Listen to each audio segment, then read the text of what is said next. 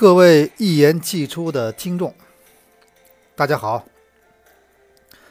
此时此刻啊，呃，我在英国，那个已经来了差不多四天了，呃，应该是第四天。然后现在是英国的时间的五月三十号的上午啊十点钟，北京时间是下午傍晚啊。很快就有一场亚冠的，呃，我们说的一场重要的淘汰赛。先是恒大在客场挑战鹿岛鹿角，然后明天是上海上港在南京对战江苏 FC。哎，在亚冠里面是江苏 FC，而不是江苏苏宁。那么我觉得我今天在这个英国啊，我想聊聊什么呢？就是说，呃，我们一言既出，因为有那么一个多礼拜没有更新了，其中发生了很多大事儿。因为这一礼拜我实在是太忙，你们也能理解啊。呃，正好长途飞行。而且那个有很多事情啊，这期间呢，其实有过一件大事儿，就是咱们说中国足球的大事儿，就是我们说这个，呃，我们说这个新政啊，升级版。哎，我觉得啊，这次升级版呢，有点力度迈的步子迈的太大了，真的。尤其是 U 二三这个，呃，本来可能你要是年初那个政策的话，如果有一个球员的话，呃，首发一个 U 二三的话，我们觉得还可以，就说至少不会。不会喧宾夺主，我一直用了一个词，就叫喧宾夺主。因为我觉得，当一个呃，我们说的一个不一个联赛的补充制度啊，你可以作为一个联赛的一个调剂品，或者作为一个配菜，对吧？它不能喧宾夺主，它不能让一个教练或者一个球队在准备一个赛季的时候，或者或者指挥一场比赛的时候，脑子里面到最后想的全部都是。主要的想的都是这件事情，那我觉得这个制度本身就有点喧宾夺主了。那毕竟我们觉得一个联赛啊，呃，我觉得今天我会结合在英国的一些见闻，告诉大家做一些对比，做一些深入的分析，你们也就知道了。这个我们呃说一个是一个联赛商业比赛应该怎么搞，其实就是这么简单的一些基本规律，只要你认真去做。然后咱们说这个啊，我这在英国第已经第四天了，其中两天都是看两场球，那我非常过瘾啊。然后那个有场球是去现场的，就是我们说的足总杯的决赛啊。这个票呢，当这个球呢，确实我也期待很久，而且呢，呃，那天呢，我们到了现场。还有昨天，我倒想先从昨天的一场比赛说起。可能在中中国啊，我相信在中国，这种比赛不会引起这么多人的关注，而且不会说有这么高的含金量，你知道吗？就说这场比赛呢是。呃，英国的两个就是第二级别的球队，一个雷丁，我们都知道啊，呃，一个雷丁，我们因为为什么知道？因为雷丁那个主教练呢是那个以前那个荷兰国家队的一个铁卫，我不知道是不是你们有印象，就叫斯塔姆，是那个在那个曼联踢过，呃，然后荷兰国家队也踢过，然后一个大光头，一条硬汉嘛，大家对他最深刻的印象，有一年的欧锦赛，他在场边。呃，那个额头撞开了之后，在场边现场接受一个这个缝合手术，不眨眼的，有点像关云长那个什么，我们说的关云长这个什么刮骨疗毒的感觉。当时就那么电视直播的，太震撼了。然后那个那个画面啊，然后斯塔姆、雷丁啊，昨天雷丁，然后那个但是最后啊，昨天的比赛很遗憾，最终呃，那个斯塔姆和雷丁并没有获胜，而是哈哈德斯菲尔德球队通过点球决战获胜，然后进入了。下赛季英超，而且我们说雷丁了，其实他是中国的一个资本投入的，所以呢，呃，那个昨天我一个朋友在现场，他也告诉我，他发给我发了一些现场的视频，他也跟我说，在现场的确中国老板也出现了，因为这场比赛是在温布利体育场啊。这场比赛为什么这么受关注？是因为大家都把它包装为一场什么比赛呢？价值两亿英镑的比赛。为什么这么说啊？要和大家说清楚。第一。一旦这个这这个附加赛的胜者进入英超，然后这个球队呢，他下个赛季英超啊，我们都知道英超有有转播权，有有有那个分红，他的分红就是咱们按照按参照上个赛季最差的球队的标准，那基本就是将近一个亿英镑，你们算一下啊，就将近一个亿英镑，这什么概念啊？首先你是你升上了中升上英超，就意味着你首先这个赛季你保底收入是一个亿，同时呢。英超有一个叫咱们叫叫叫做降落伞制度，他们把它形形容为叫降落伞制度，什么意思呢？就说如果你明年你没有保级成功，你降级了，就是你降级了嘛，对吧？你降级之后，然后那降级的那一年，他是他依然会给你分红，因为他保护你嘛，咱们咱们说降落伞嘛，对吧？呃，他不让你元气大伤，他依然给你分红。然后呢，那个依然分红，可能还是一个有这么大个数字。所以他们说这场比赛的价值就是两将近两亿英镑的一场比赛。所以你说这个这个昨天的比赛多么牵动人心？虽然是两个球队里面没有什么超级大牌球员啊，但是依然放在温布利体育场，而且依然是那个特别多的人去看这个比赛。你想温布利能坐九万人。昨天我看现场，起码坐了六六七万人有的吧，六七万人应该有的。所以我就说什么呢？就是说，首先一个联赛了，你这个商业化的东西，你不能去否认它，不能不能去无视它。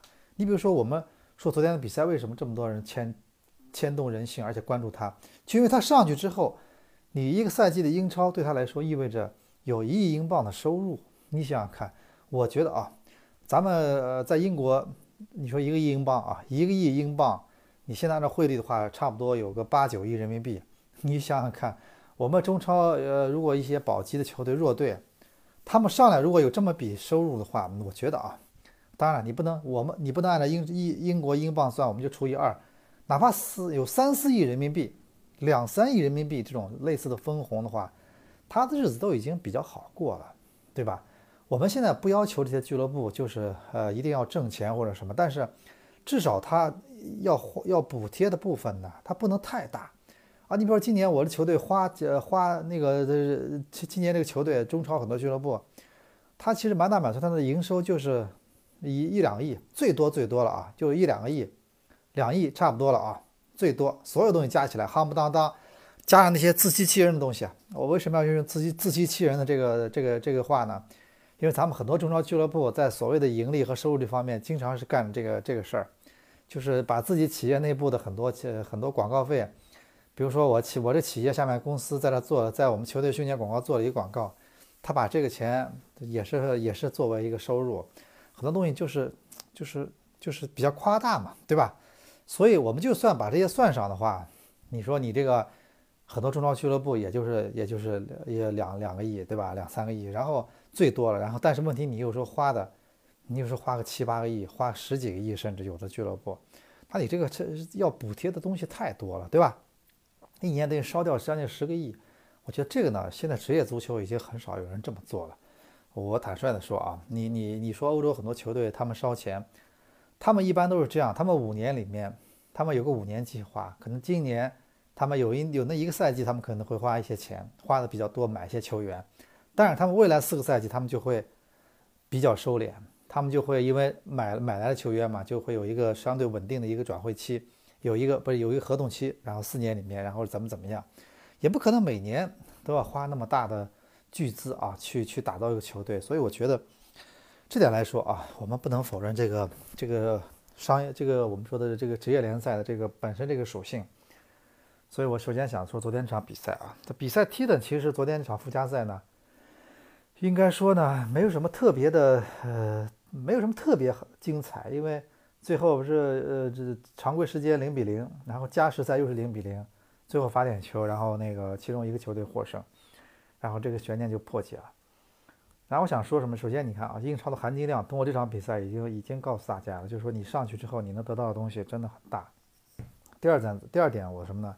就是前两天啊，我知道一件事情，就是说那个我们知道徐根宝，我们上海的徐指导。在那个西班牙有一个西乙 B，他有一个球队，然后也是通过了附加赛的胜利，然后已经完成了冲上西乙联赛的这个征程。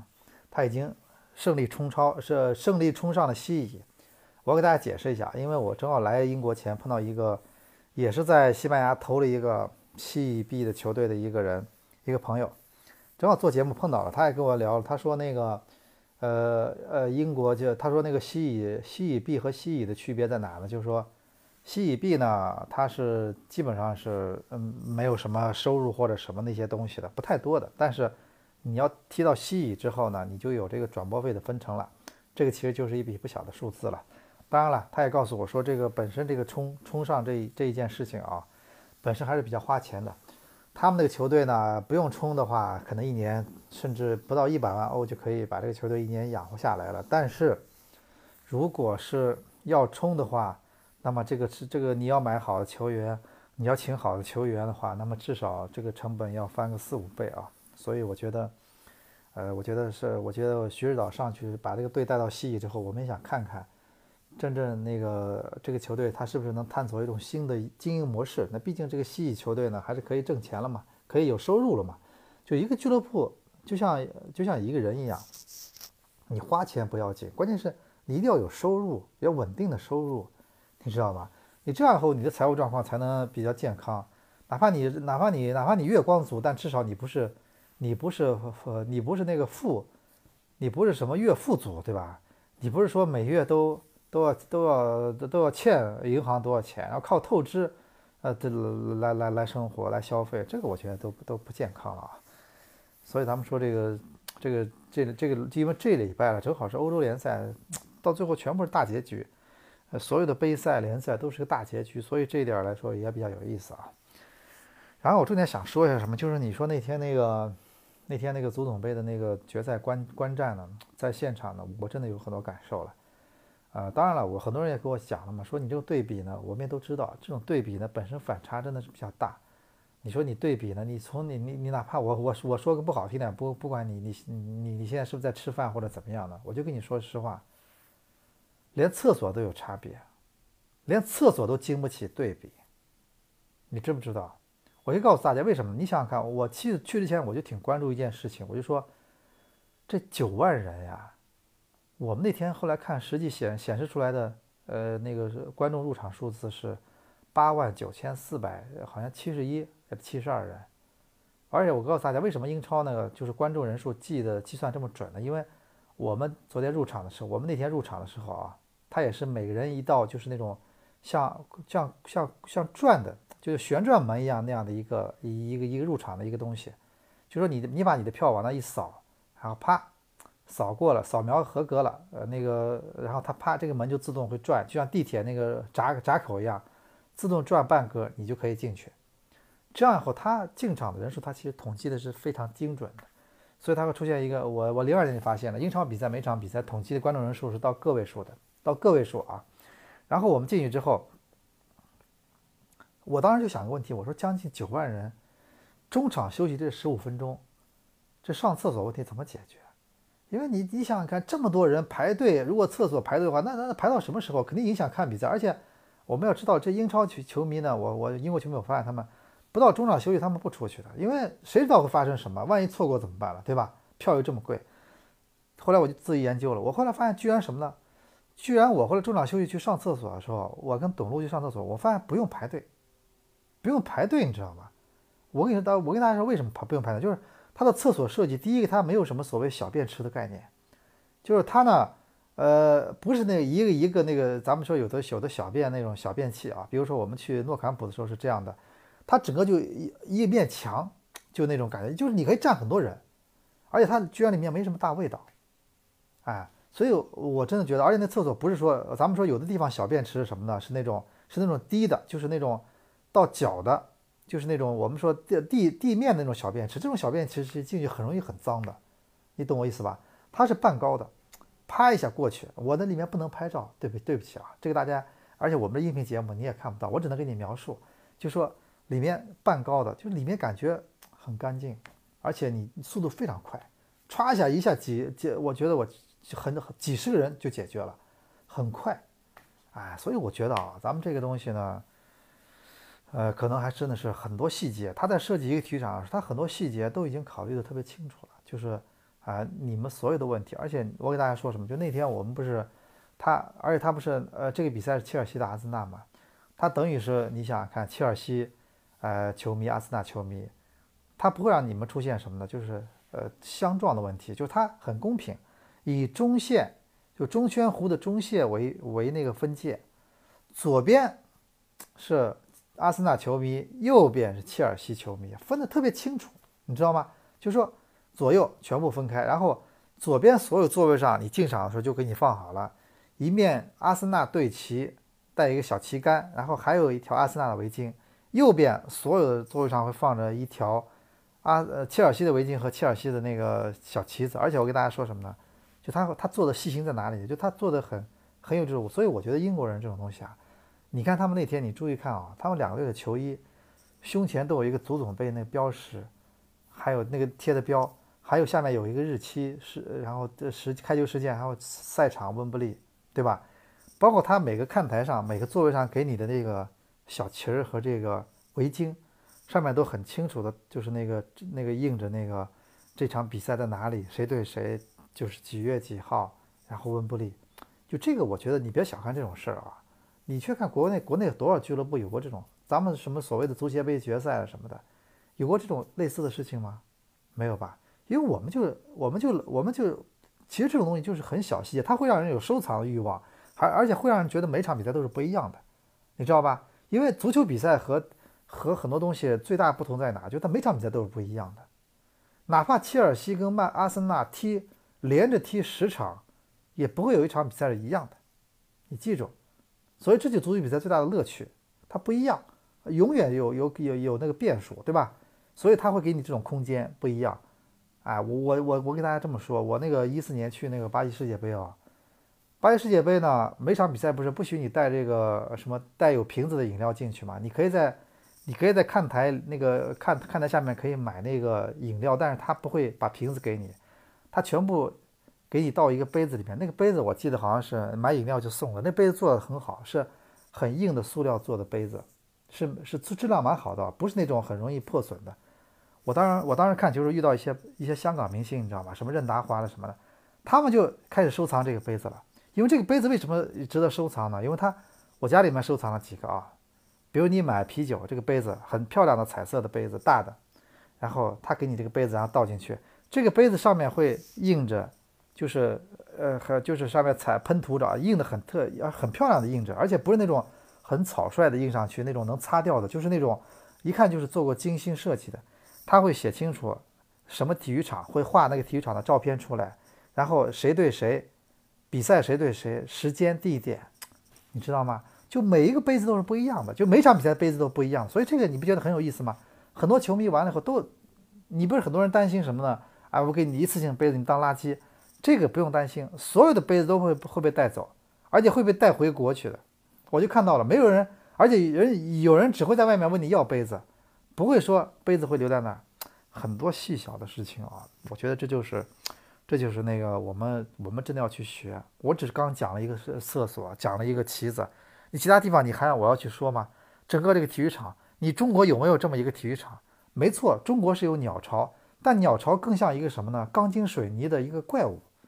我现在越来越觉得，你知道吧？就是它，它没有很多人性化的东西。你比如说，我们那个看，我们那个，我昨天去温布利体育场啊，温布利因为以前有个老的，我们知道它的标志是白塔。它后来呢，零二年我当时去英超的时候，正好那次去采访的时候，也是看了那个，正好那次看了呃那个呃阿森纳和那个的比赛和曼城的比赛，就是那次在那个现场。然后，然后零二年那次啊，那个我当时也顺便去温布利了。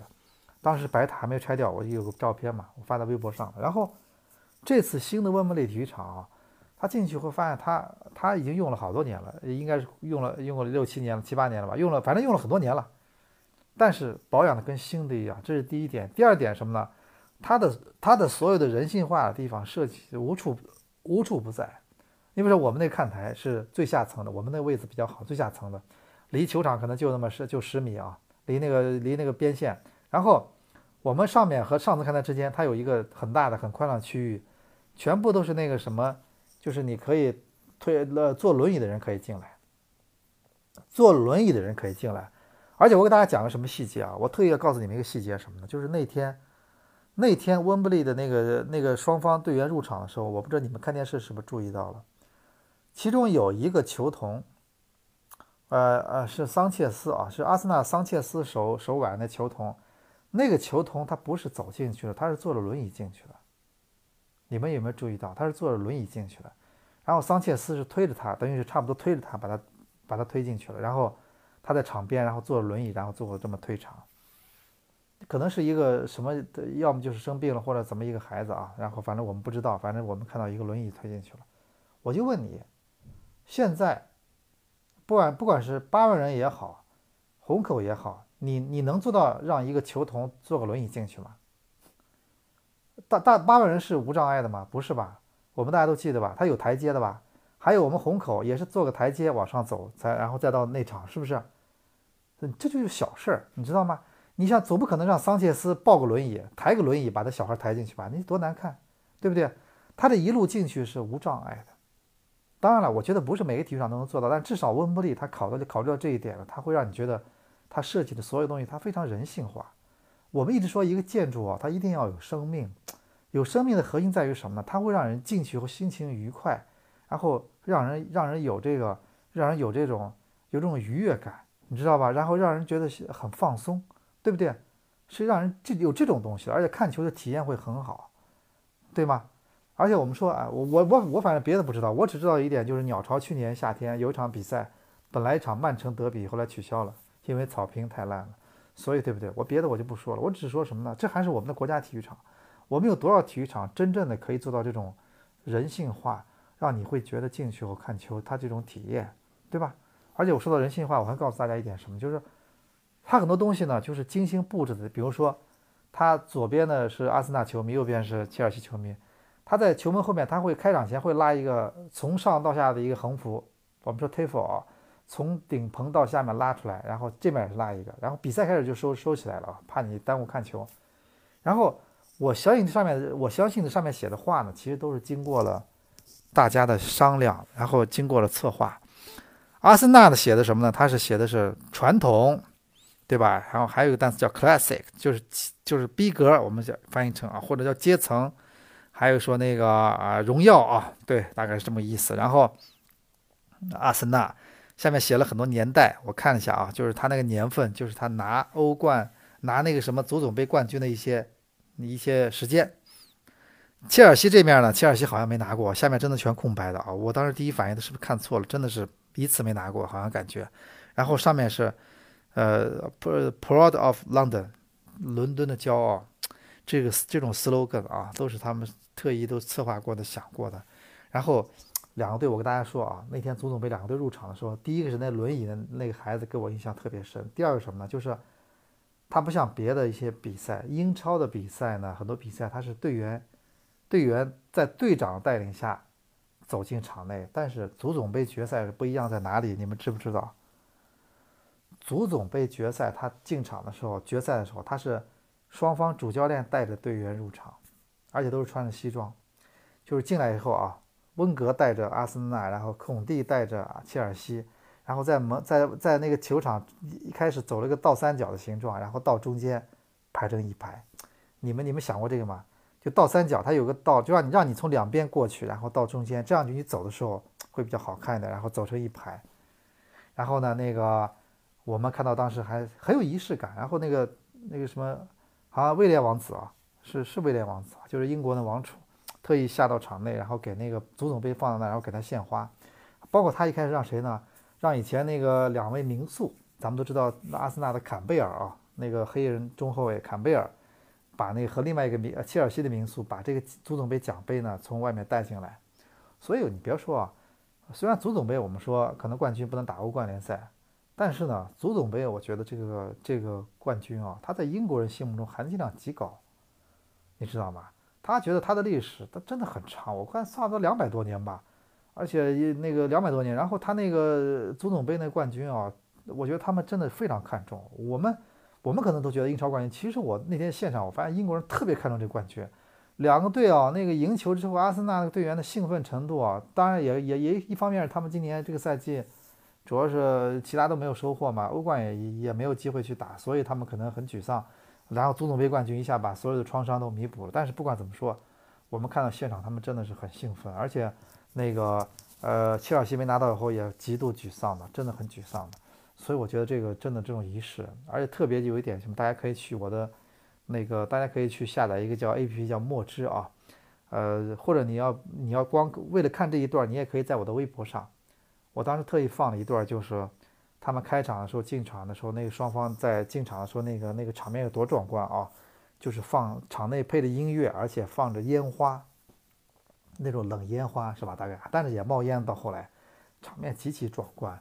还有我放了一段呢，在我那个墨汁平台的这个呃老机械化里面呢，我特意在上期节目的最后呢，我放了一放了一段开场默哀的时候那画面。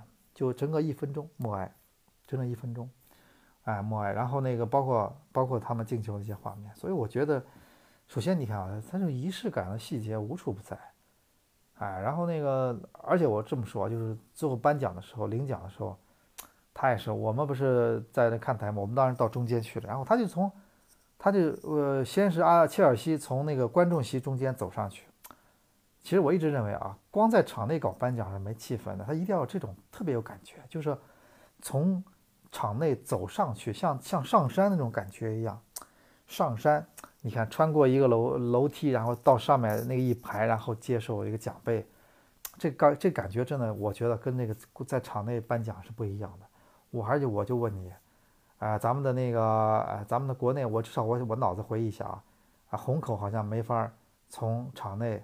走上这主席台去去去颁奖，没有，我们就没有这种设计，就你没有想到嘛，就你当初设计之后就没有这种设计，对吧？你你想到的可能上面我看了一下，走到记者席，但走不到主席台。所以我真的，我现在咱我跟你说句话，现在国内很多地方在修这种修这种专业足球场，其实我最担心他们，他们很多人很自大的，我可以告诉你啊，这帮人有时候很自大，觉得啊，你不要跟我说我什么都懂，你你懂个屁啊，你懂。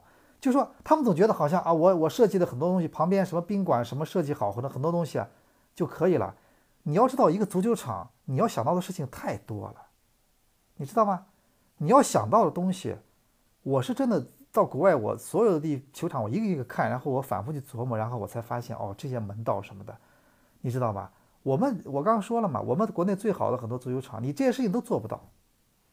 我们第一次零六年，我们当时去那个韩国去那个参加亚冠，在那个韩国水源那个世界杯体育场，当时那个吴金贵什么的也算见过世面了。一看说哦，人家世界杯体育场是不一样，为什么呢？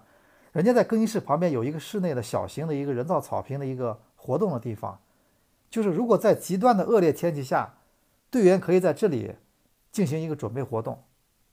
你想到过这件事情了吗？你想到过了吗？而且他们可以绝对做到。你的客队大巴进来之后，主队球迷都不会碰到。我们现在客队大巴从虹口开进来的话，必须要门口接受矿泉水瓶的枪林弹雨。为什么呢？没有别的路可走。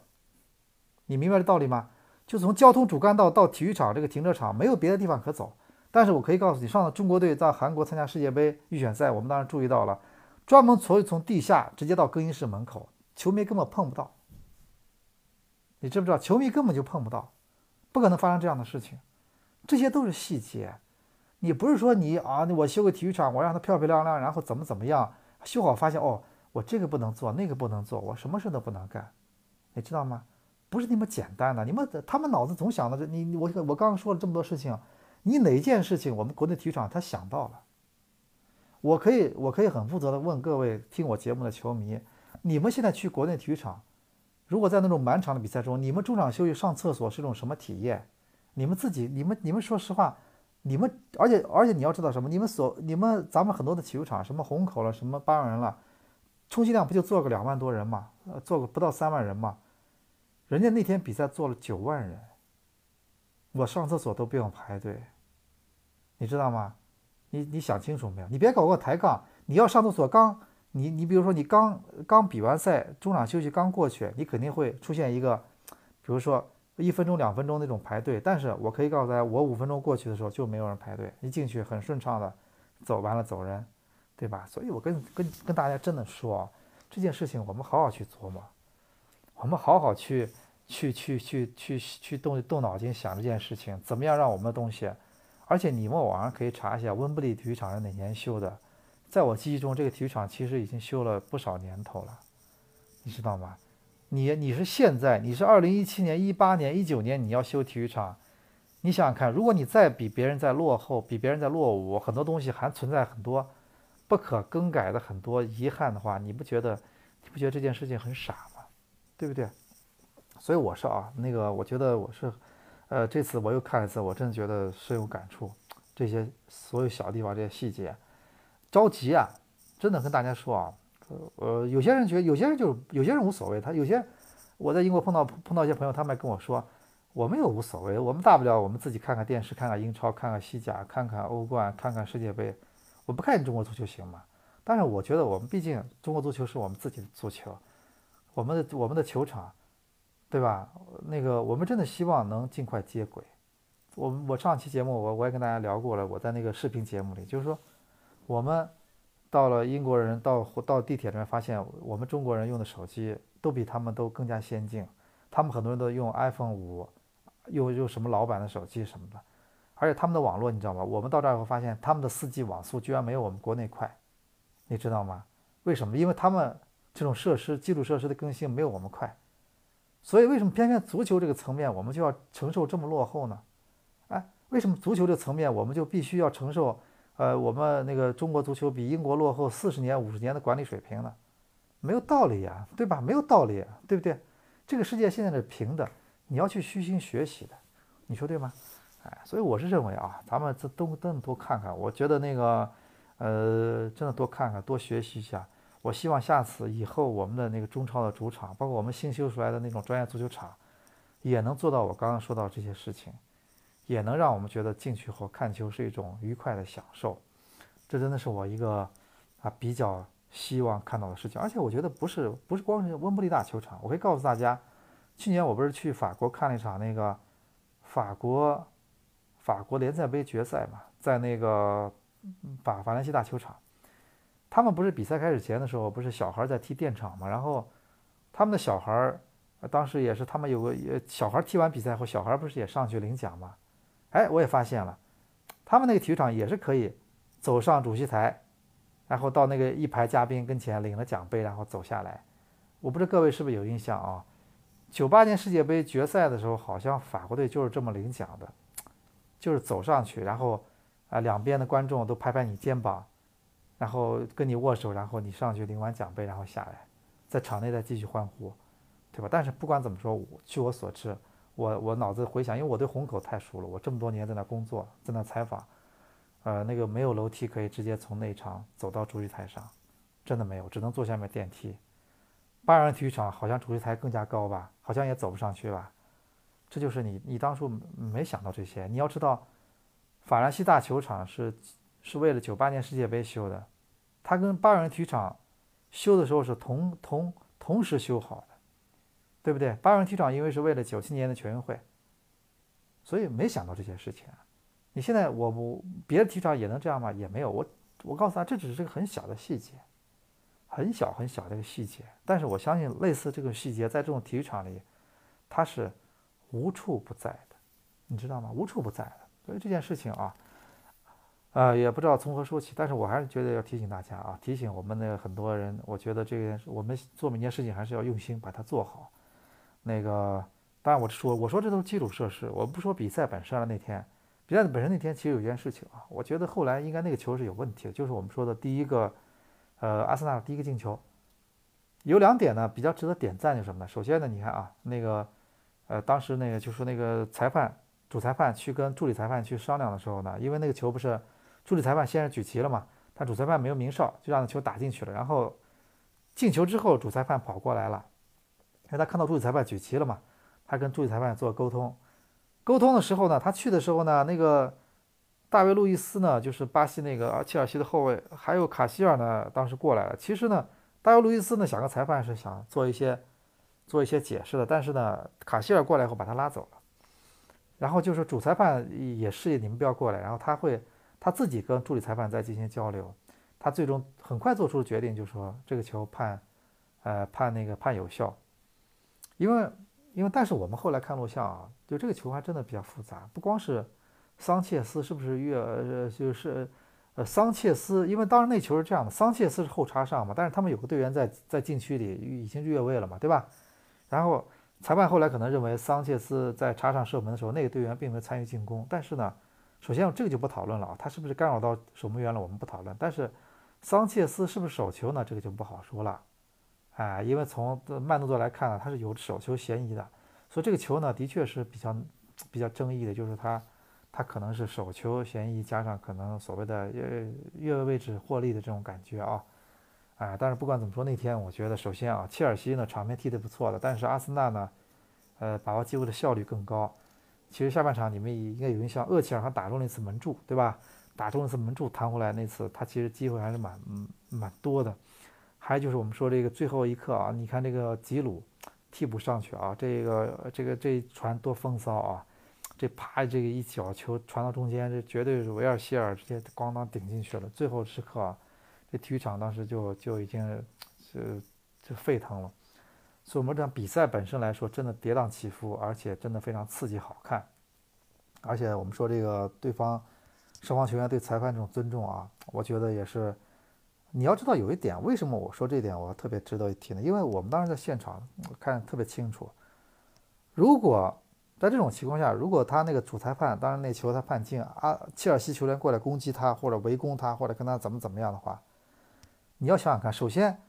他会让看台上的球迷会更激动，你们明白意思吗？就是说，因为这个，因为这本来这里面就已经有四万多切尔西球迷，加四万多那个，加四将近四万五千个阿森纳球迷。就是说，如果他们队员在场下攻击裁判或者对裁判不尊敬或者围攻的话，他会让场上的球迷情绪更加失控，更加激动。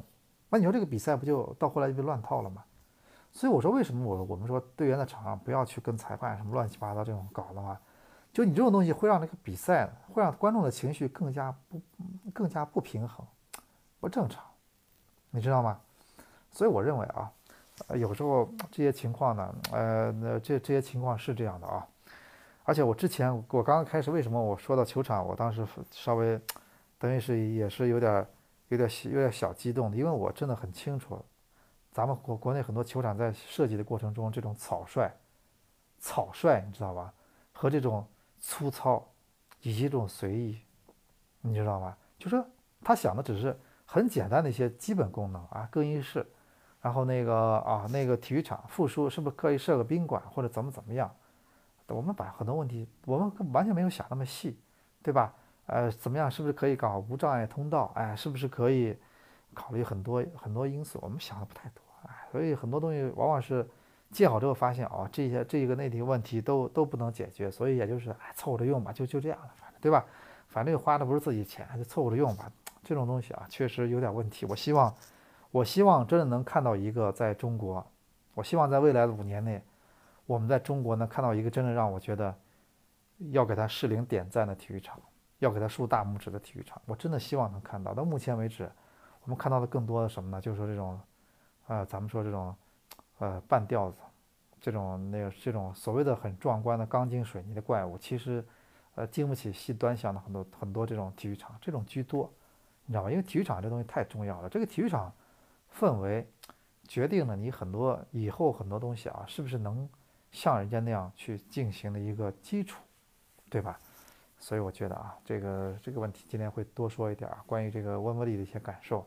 感受是是蛮多的，比赛本身就不用说了啊，球迷文化也不用说了，我都已经跟大家聊过了。我说这个双方主客队球迷啊，也没有什么主客队球迷了，就是双方敌对的德比的两个球迷，两方球迷这么多人在那个体育场，在场内场外，我觉得基本上相安无事。哎，虽然有时候有些互相的讽刺，但是基本上相安无事。这个真的让我们觉得感慨啊，因为在中国的话。我从来没想过，一个中国的体育场，如果其中一半坐的是，呃，一场德比战，一半坐的是主队球迷，一半坐的客队球迷，那到底那个体育场会变成什么样的情景？我真的无法想象。还有体育场的外面会有多少警察在，我也无法想象，对吧？呃，我有一次是上上海有一次德比战，我们那个记者席旁边有一个有一个办公室，正好我当时去记者席的时候进到那办公室了。墙上挂一个给给那个我们可能是公安了什么一些战士看的一张地图，把它叫做什么一个某一个某一个场啊，这是战役啊，战役的感觉一样的兵力分布图。哎呀，我心里想，我说我们这个确实有点问题啊，一场比赛，哎，如临大敌啊。而且你要知道，英国这次是在刚刚发生了反恐之后，我们真的在球场都感受不到太多的这种。让人很紧张的这种压力，还是一个很欢乐的一个 party 的感觉，哎，除了默哀的时候啊，所以我觉得这点来说真的很重要。当然了，我觉得安保呢，它它还是有分寸的。你比如说，呃，比完赛昨天嘛，我们正好那个没事儿，我们住的酒店附近有一个斯坦福桥嘛，离斯坦福桥很近。昨天我们就去斯坦福桥去转转，然后正好他们有个活动，什么活动呢？就是说有一个斯坦福桥有一个切尔西的球员。和一些球迷的孩子，在中心草坪会进行一些啊这种儿童的这种，可能是六一儿童节是吧？哦，对我反应过来了，可能是不是他们这儿也过儿童节啊？反正他们有一个小孩的活动，从马路上往体育场里面走开始，就是全部都是保安，穿着黄色的衣服开始。呃，查我们，然后那个包都要打开，看看里面有什么东西。呃，安保、安全、安保呢，看的比较仔细啊。然后，所以我觉得这个东西人家是该做的会做的，但是呢，这些这些啊啊那个，他们倒是不会那么在比赛里面气氛还是要欢乐为主。说到昨天去参观那个斯坦福桥啊，那个也是蛮多感触的，因为在那个参观的时候进去以后，那个通道的门口。第一张照片，哎，就是波耶特啊，确实没想到，因为我觉得波耶特好像在热刺也踢过，是吧？哎，本来觉得可能切尔西呢，但是没想到进去第一张照片就是波耶特，然后第二张是他有个叫什么怀斯，是吧？他当年呢，我名字全名忘了，就是当年也是切尔西的一个功勋队长，在前面就是德罗巴，所以我特意拍张照片啊。这这开头这三个球员里面有两个都跟上海申花、跟中国中超发生过关系。然后墙壁上有他们历次夺冠的一些照片，其中也有奥斯卡啊，奥斯卡那个捧杯的那个跟那个英超奖杯合影的一个大照片，哎，让我们也印象比较深刻啊，啊，然后那个奥斯卡，然后这什么那个啊，这个包括德罗巴，当然了，他们有面墙，我们都知道，呃，好像在那个呃，在斯坦福桥有一个体育有一个有一面墙，我觉得切尔西的球迷应该是。应该是很熟悉的，就是说我们说那个在他们斯坦福桥有面墙，那面墙的名字叫什么呢？我看一下啊，叫 Shed Shed Wall，Welcome to the Shed Wall。它下面特意特意介绍了一下，就说它可能是那个墙上都是那种老的鹅卵石的地基的感觉啊，但是这面墙现在被包装成了什么呢？好像是成了他们的功勋球员的一面荣誉墙。就是说，能在这个上放上去的人都是不是一般的。你比如说，德罗巴，专门有一个区域，一一片一片就是德罗巴，他的国旗，首先有一个国旗的颜色，国旗的一个小东西放在上面，然后他的大照片，欧冠奖杯拿了欧冠奖杯大照片，还有他的介绍，还有他的两幅照片，还有谁呢？还有特里，对吧？兰帕德，还有我们说最开头的谁呢？是维亚利。就这面墙，基本上我觉得人数也不是很多，但全是那种超级的功勋球员。哎，这件事非常有意思啊！而且我们在外面，我发现英国人真的特别善于各种那种文字游戏。你比如说，我们在外面看到有有有个有个有个贴图啊，就是他他在宣传那个切尔西嘛，他就说 London's first，伦敦的第一个。然后下面有句话是 London's finest，就伦敦的最好的。哎，所以我觉得这个。他这个创意啊，我觉得也是非常有意思，有点像我们押韵的啊。这个天王盖地虎，宝塔镇河妖，这种感觉也是很押韵，而且文字也比较唯美，看上去啊，啊也比较精准概括的。所以我觉得英国人这种足球文化和英国的传统文化这种结合啊，包括他们对现代科技的毫不拒绝，就让你觉得他们足球被他们做的真的很有魅力，就让你觉得足球在这儿真的是一个老少咸宜啊，然后男女都。都通杀的一个一个国民的一个一个这么一第一大游戏，真的是这样的。所以咱们中国啊，咱们真的要抓紧，咱们要加油。我觉得咱们要加油，咱们要这个现在中超不缺钱啊，我们真的缺一些呃态度，还缺一些细节地方的差距。所以我觉得我们这个要走的路，真的还是我觉得还是比较长的啊。呃，今天不知不觉跟大家聊的时间比较长，聊了差不多有三刻钟。我们这个这个咱们这期啊，因为我今天可能，呃，咱们今晚上看亚冠，看这两场亚冠有什么特别的特别的结果有没有？然后呢，过两天我在伦敦再晃两天，嗯，过两天我就去那个威尔士的首都加利福去看这个欧冠的决赛。然后如果这两天，嗯，或者在了再有空，会跟各位继续聊。然后我们这一期的一言既出就到这里结束。呃，我们下期节目再见。